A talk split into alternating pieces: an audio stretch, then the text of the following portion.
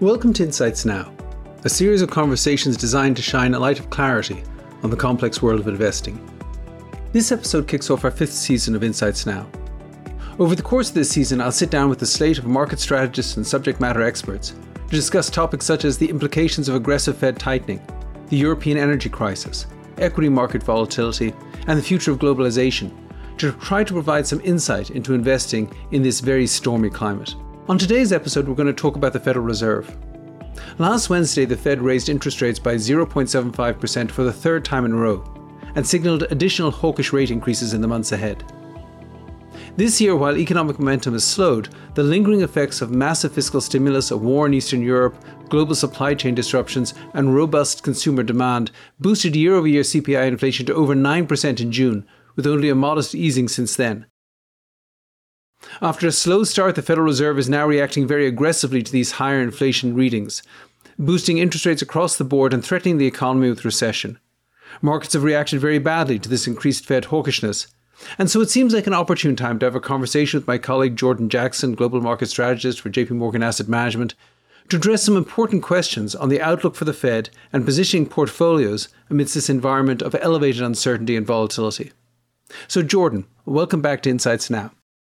Glad to be here. Thanks, David. So, before we dive into what we've recently learned from the Federal Reserve, let's first acknowledge how much the Fed's playbook has changed so far this year. When we printed our first quarter guide to the markets on New Year's Day, market expectations for the federal funds rate by the end of this year were at 0.9%. Today they're at 4.4%, a massive change in expectations. So, how did we get here? Well, that's exactly right. Um, coming into the year, the, the markets were only anticipating the Fed was going to hike rates by three 25 basis point increments this year, lifting that target range to 0.75% to 1%. Uh, as of today, uh, after uh, the uh, September FOMC meeting, uh, markets are now expecting the Fed to have to lift rates 17 times this year. Uh, so to four and a quarter to four and a half percent by the end of the year on the target federal funds rate. Now, how do we get here? Well, uh, the big reason is because uh, inflation. Uh, inflation has continued to run well above uh, the Fed's 2% target. And, and many market participants believe that the Fed was already behind the curve coming into the year in trying to curtail inflation.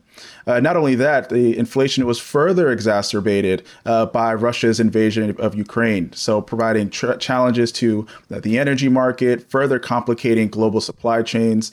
Um, and, and, I think this has helped contribute a, a very nasty inflation cocktail uh, that the Fed, who already feels woefully behind the curve, now feels like they have to do more uh, to try to bring down. So, uh, as you say, the, the Federal Reserve now looks like they're on track to deliver the equivalent of 17 25 basis point hikes this year, which of course is a huge amount.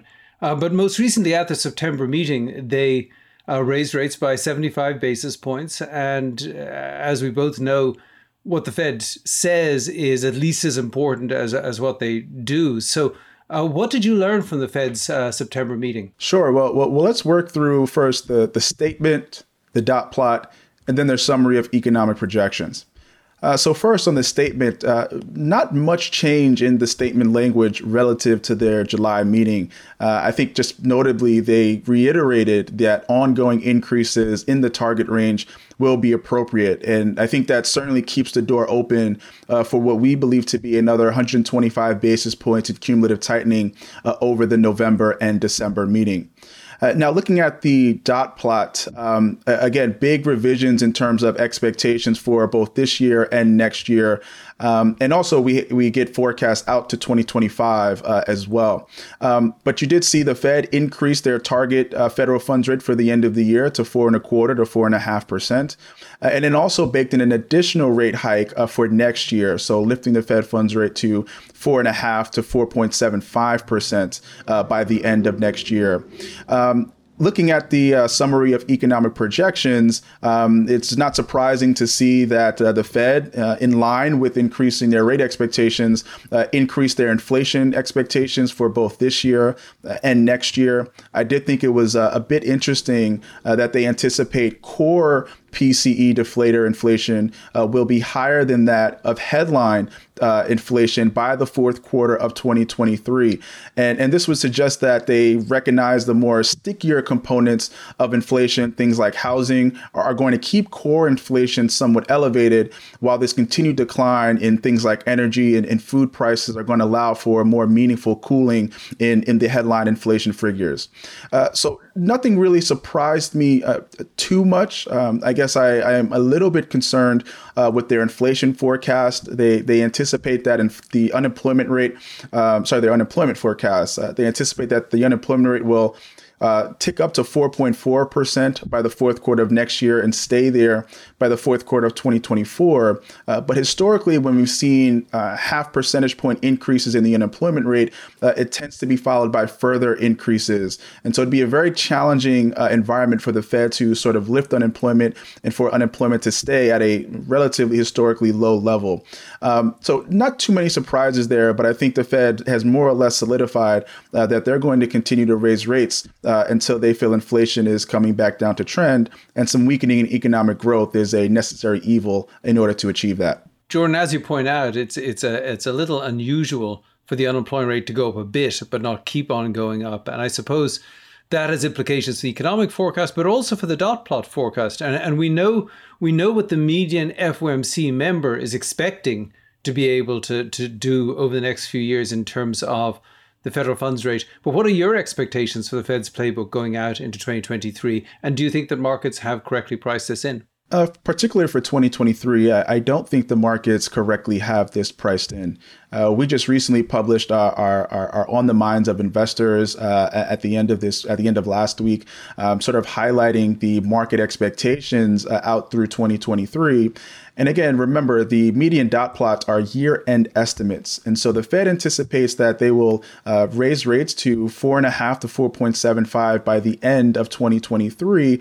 Uh, but the, the market expectations um, are, are, are calling for the Fed to actually cutting rates in the second half of next year uh, by about 50 basis points. And, and right now, markets are anticipating a year end Fed funds rate for 2023 at around 4%. So I do think the markets are caught uh, a little bit off guards, and it's it's typically unusual for the Fed, and, and this is something that Chairman Powell highlighted at the press conference. It's typically unusual for the Fed to hike rates uh, and then immediately begin to start cutting rates. Uh, typically, they will keep rates into at that restrictive level for a period of time, and, and on average, uh, that that time has been around nine months uh, before they decide to start cutting rates. So that's one area where the markets may be caught a little bit off guards. So you mentioned Chairman Powell's press conference, and one thing he didn't talk about much was quantitative tightening at that press conference. But of course, investors are thinking about the Federal Reserve's balance sheet. Do you think that quantitative tightening, or some people call it QT, is basically on autopilot right now? And is that actually providing additional tightening to financial markets? I think more or less uh, quantitative tightening is on autopilot. Uh, Chairman Powell didn't make too much comments uh, around uh, the balance sheet. And I think part of the reason is because he's trying to divert attention away from the balance sheet. Uh, and continues to believe that interest rate policy uh, is, in fact, their primary tool in order to impact or affect monetary policy. but with that being said, they are continuing to wind down the balance sheet at a pace of 60 billion in treasuries 35 billion in mortgage-backed securities. Uh, but we were coming into an environment in which there was an abundance of liquidity. Uh, the Fed expanded their balance sheet uh, by north of four and a half trillion dollars over the QE period uh, lasting from March of 2020 to March of 2022. And so there's just an abundance, an excess of liquidity that's still out there. And so I do think the initial drainage of liquidity and balance sheet drawdown uh, is not having an outsized impact in terms of uh, tightening broader financial conditions. Obviously, one key question is you know, when will the Federal Reserve dial back on its hawkishness? I think everybody's wondering about that. What do you think the Federal Reserve will need to see in terms of both inflation and economic growth to begin to dial back on this hawkishness? And is there, in your opinion, is there still enough runway to actually achieve a soft landing? Chairman Powell made it very clear that in order for the Fed to shift this hawkish tone, they were going to need three criteria. Uh, the first would be they would need to see below trend growth. The second, they would like to see a more balanced labor market. And the third, they would like to see clear signs that inflation is heading back towards their 2% target. Um, so in terms of the the, the soft landing, uh, I think the runway for a soft landing has narrowed somewhat, uh, but it is still possible. Uh, I think the Fed being uh, laser focused on trying to bring inflation down is a risk of them doing a little bit too much uh, in raising rates to say closer to five percent or slightly above five percent, uh, and that certainly has narrowed the runway for a, a soft landing in, in this environment. Um, but I do think, again, they want to see that uh, below trend growth, and that's been reflected in their summary of economic projections. It's going to be difficult for inflation, I think, to get down to that 2% level uh, without causing a, a potentially more severe uh, correction in the economy or drawdown in, overall economic activity. Um, but the Fed feels like, again, this is a, a, a necessary evil. Um, but uh, there, there's certainly a risk that they, they do too much to try to kill inflation and really trying to bring inflation back down to 2% too quickly inflation is going to come back down to 2%. It just won't do it as quickly as the as the committee would like. And so I think that's really the risk uh, that we see uh, uh, emanating in 2023.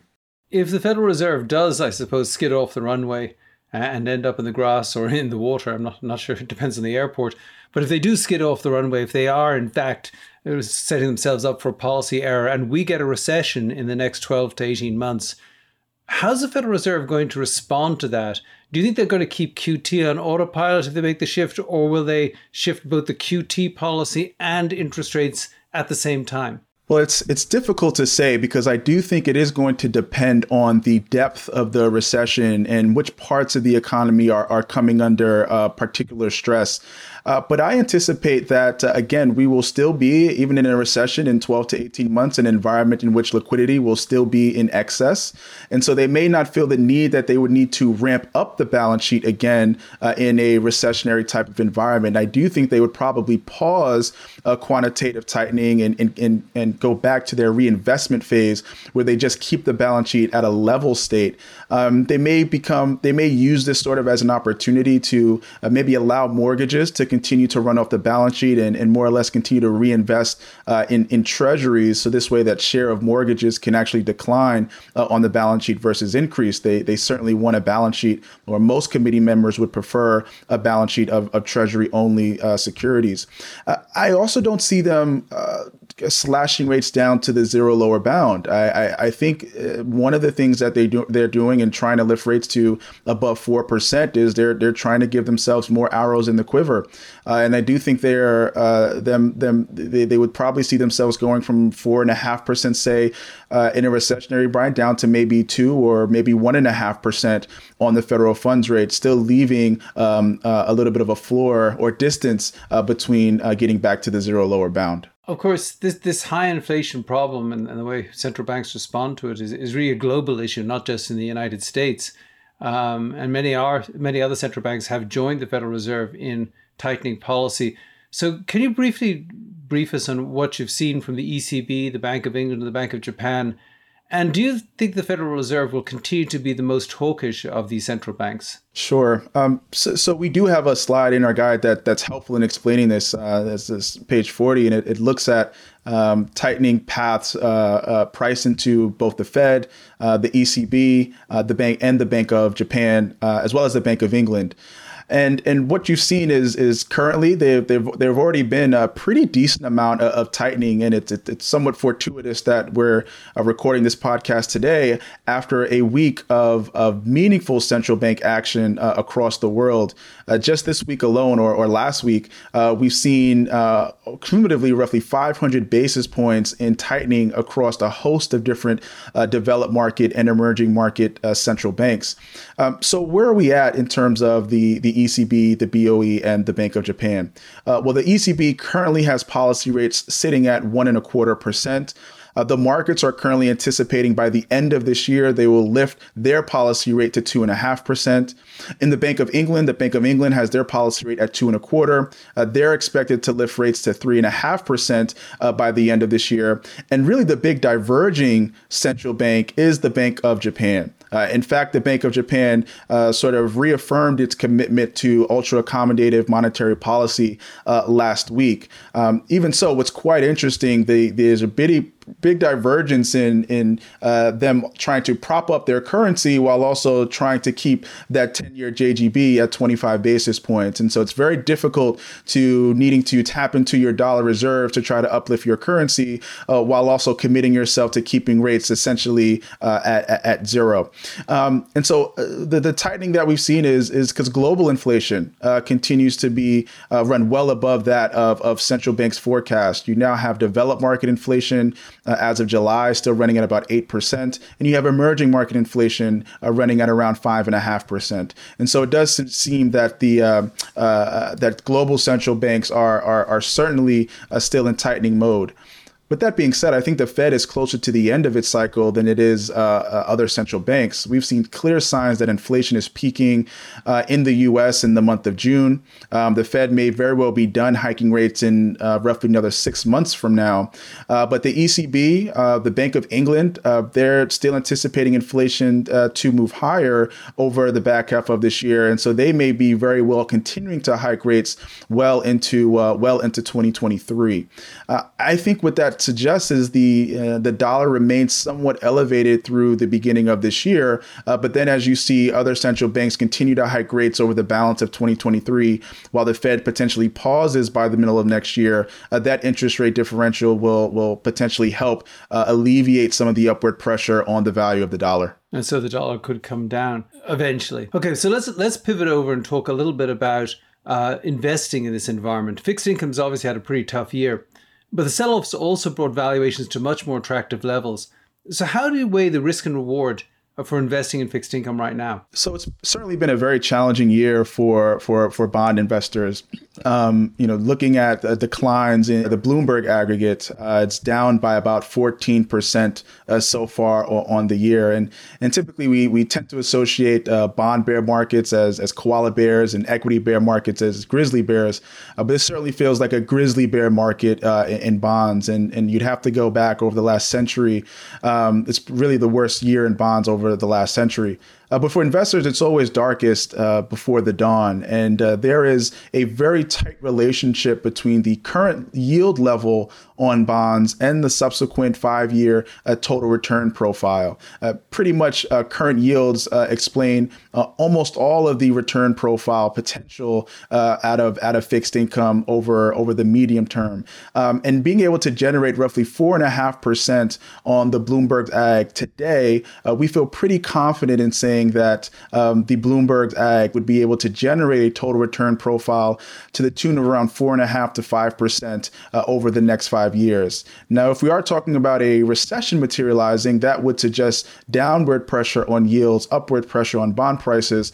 So, to a certain degree, we may be underestimating uh, the total return profile coming from bonds over the over the medium term. So we feel a good deal better about bonds overall after a very brutal year. But in terms of valuations, we feel much better about bonds in general. But can we be a little bit more specific? What do you think are the most attractive sectors within fixed income right now? Sure. Uh, I think an environment in which this Fed is is still hiking rates and there's potential for some upside for them to do a little bit too much. Uh, I still think investors should remain shorter duration within fixed income. So a short form uh, core fixed income strategy uh, that can uh, allow you to uh, benefit from a rising rates and continuing to, to reinvest in rising rates. Um, you know, many money market funds or, or cash like type products are projected to have a 4% yield yield uh, by the end of this year. And and, and now to a certain degree, uh, cash and, and short day, short duration fixed income is a viable asset class uh, for, for for many investors. Uh, the second uh, area that I think is is is, is a good opportunity uh, are in municipal bonds. Um, one of the charts that we have uh, in our in our guide to the markets uh, on slide uh, 42, uh, what it effectively shows is the tax equivalent municipal curve relative to that of the nominal U.S. Treasury curve, and we know that the nominal U.S. Treasury curve is is inverted. Uh, as you have the 10 year part, uh, the yield on the 10 year lower than that on the yield on the two year. Uh, but the tax equivalent municipal curve is incredibly, incredibly steep. Um, and so, particular for or intermediate or longer duration uh, municipal bonds on a tax equivalent yield basis, uh, uh, investors are able to generate uh, north of five, five and a half percent, depending on where you shop. And so that continues to be a, a high quality, higher yielding uh, uh, asset class. and then, lastly, I know we've talked about sort of the potential for the Fed to do a little bit too much and for rates to move a bit higher, but I struggle, still struggle in an environment of seeing the nominal 10 year US Treasury yield yield moving meaningfully north uh, of 4%. And, and right now we're trading at around 3.7%. Uh, so uh, we're talking about a modest uh, move higher in, in long rates, and it certainly won't be uh, a straight line. Um, and if you think about relative to where we've been in over the last decade, this is certainly some of the highest yields that we've seen in the in, in the intermediate and longer part uh, of the curve. And so, legging back to a certain extent to some intermediate to longer duration core fixed income bonds uh, also appears to be um, uh, an, an attractive opportunity set as well. Generally speaking, if you were trying to allocate the last dollar in your investments into one of these asset classes, where would you put it and then where would you fund it from? I'd likely put it in a, in a short duration uh, core fixed income strategy. Again, uh, being able to sort of ride the the, the wave in, in, in higher rates coming coming from the Fed. Uh, again, gradually continue to continue to gradually uh, reinvest uh, at those higher yields. Uh, but first, let me let me take a step back. Uh, I would not be putting it in a passive fixed income strategy. Uh, I think fixed income is an asset class in which you need to be uh, active. Uh, if you think about a passive uh, fixed income benchmark, it's going to allocate to the heavily, the most heavily indebted parts of the market, and and you may not want that, particularly in an environment um, where where recession risk may may be brewing. Now, where we are, where we are funded from, uh, to a certain extent, and we've we've sort of started to see this or been seeing this uh, within uh, within our fund flows here at J.P. Morgan, um, but actually harvesting losses out of some of the longer duration strategies. You know, uh, long bonds have really come under pressure uh, given this rise in rates, and um, being able to sort of harvest losses out of that and moving it into a shorter duration st- strategy, uh, we have seen investors take a, a, a take that approach, and then also moving out of lower rated quality credits to higher rated quality credits. So uh, stepping out of uh, things like high yield uh, and moving into areas of uh, of investment grade. Um, you know, look, uh, investment grade bonds are you know now yielding a close to five and a half percent. an environment in which a recession may be fairly modest. We think defaults, particularly in the upper higher quality parts of the market, are going to remain relatively low. and so we think that's sort of how sort of the playbook for fixed income investors investors over the short term. Well, thank you, Jordan, for giving us such a, great perspective on that playbook for fixed income investors. And thank you all for listening. Please tune into our next episode when I'll be joined by Hugh Gimber, global market strategist from our team based in London, for a discussion on the European energy crisis and the potential for European recession. Until then, I invite you to read or listen to my Notes in the Week Ahead podcast, where every Monday I share commentary on the latest in the markets and the economy to help you stay informed for the week ahead. For even more timely insights, you can also follow and subscribe to my content on LinkedIn. This content is intended for information only based on assumptions and current market conditions and are subject to change. No warranty of accuracy is given. This content does not contain sufficient information to support investment decisions. It is not to be construed as research, legal, regulatory, tax, accounting, or investment advice. Investments involve risks. Investors should seek professional advice or make an independent evaluation before investing. The value of investments and the income from them may fluctuate, including loss of capital. Past performance and yield are not indicative of current or future results. Forecasts and estimates may or may not come to pass. JP Morgan Asset Management is the asset management business of JP Morgan Chase & Company and its affiliates worldwide.